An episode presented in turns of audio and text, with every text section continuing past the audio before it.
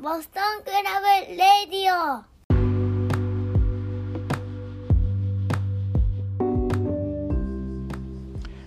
はい、皆さんこんにちは、こんばんは、奈良南です。奈良南のボストンクラブレイディオデイログ、今日も始めていきます。今日のテーマは、えー目のお話です。あの7月28日ね、えー、とノアの大会ありましたけども、混合工業で曽谷選手が欠場になりましたが。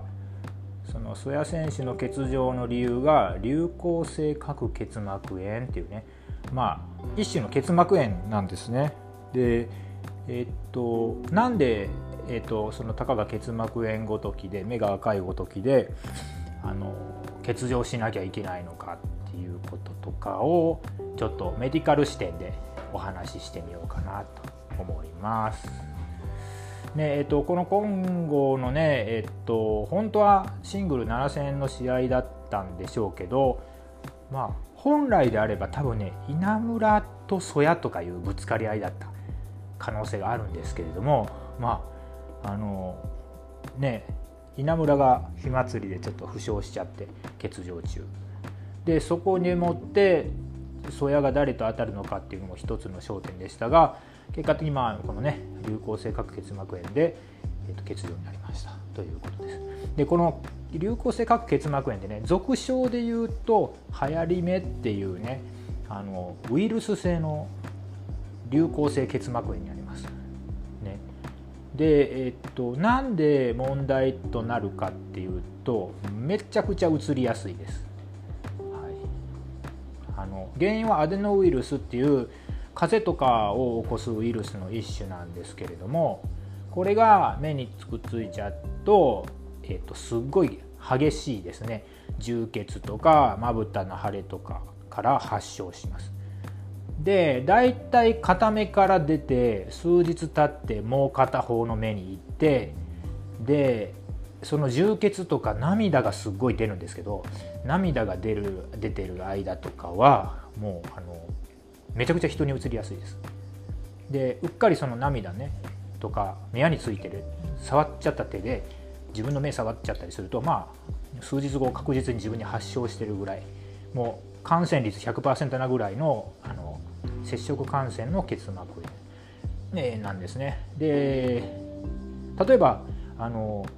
眼科で研修医してるとですねある一定数の研修医はみんなあの、ね、若い頃ってちょっとどうしてもですねあのその清潔を維持すると手洗いとか消毒とかをちょっと抜かっちゃったりするんですよね。でその時に目触っちゃったりとかついしたりですね髪の毛触っちゃったりとかしてですね首から上に手持ってきちゃうと目にいっちゃって結膜炎になるよっていう話です。で、えっと、症状が激しい場合はまぶたの裏側の結膜ねまぶたの裏側に炎症の膜がね張っちゃって結構あの黒目の表面剥げたりとかですねあの充血が長引いたりして、えっと、良くないのであの今しっかりねあの治しとかなきゃいけない。といってもあの点眼なんですね目薬を出してっていうのとその偽膜が張ってきたらあの、ね、炎症の膜が張ってきたら適宜ですねちょっとそれを除去してあげて炎症を軽減させてあげるっていう対処法になってきます。じゃあどんぐらいで治るのって話ですけど、えっと、プレスリリース7月28日でしたよね。でこのね流行性角結膜炎大体よくまああの患者さんでお話しして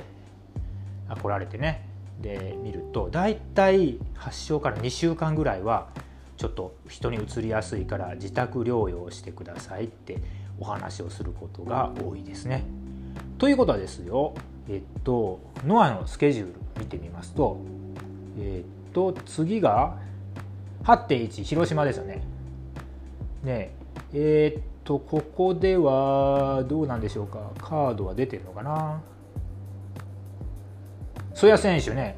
杉浦軍とのあいいメンツですよねあのこれ杉浦藤田家臣対中島曽谷仁王っていうカードがありますけどこれ多分変更になりますよ、うん、もし流行性角結膜炎だったらまあこれ治らないですからここは欠場ですね、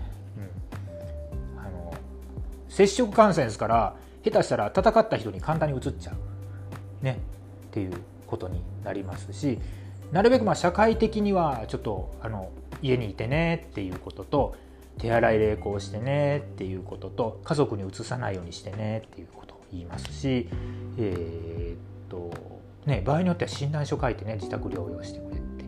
話になりますよね。で仕事によってはやっぱりもうちょっとやめましょうよってね例えば郵便配達の人とかなっちゃったりしたらねちょっとやめといた方がいいよって言ってねこの間もちょっとそういう話であの、ね、上司の人とやり取りしたりしたんですけどっていうことがありえますね。で2週間って考えるとカルッツ川崎ねあの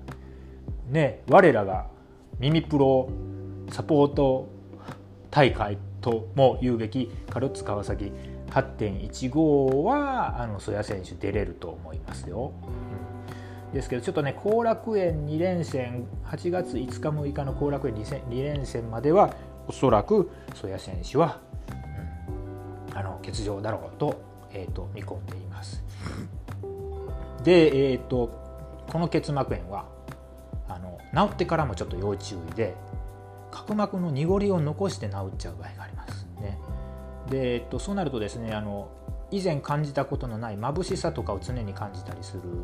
ことが続いちゃうので、まあ、あの充血が引いた段階でもちょっと眼科に通ってねで、えっと、角膜の濁りがないっていうのをちゃんと確認を受けた上で目薬を減らしていくっていうことが重要になってくる結膜炎ですね。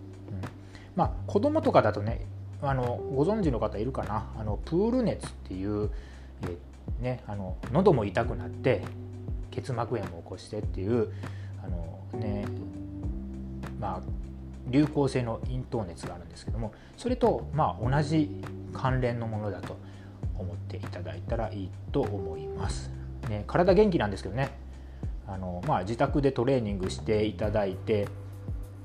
戻ってきてくださいって感じですね。あの剣王の赤くなって目まで赤くなってで 言うのはちょっと言い過ぎっすけどね。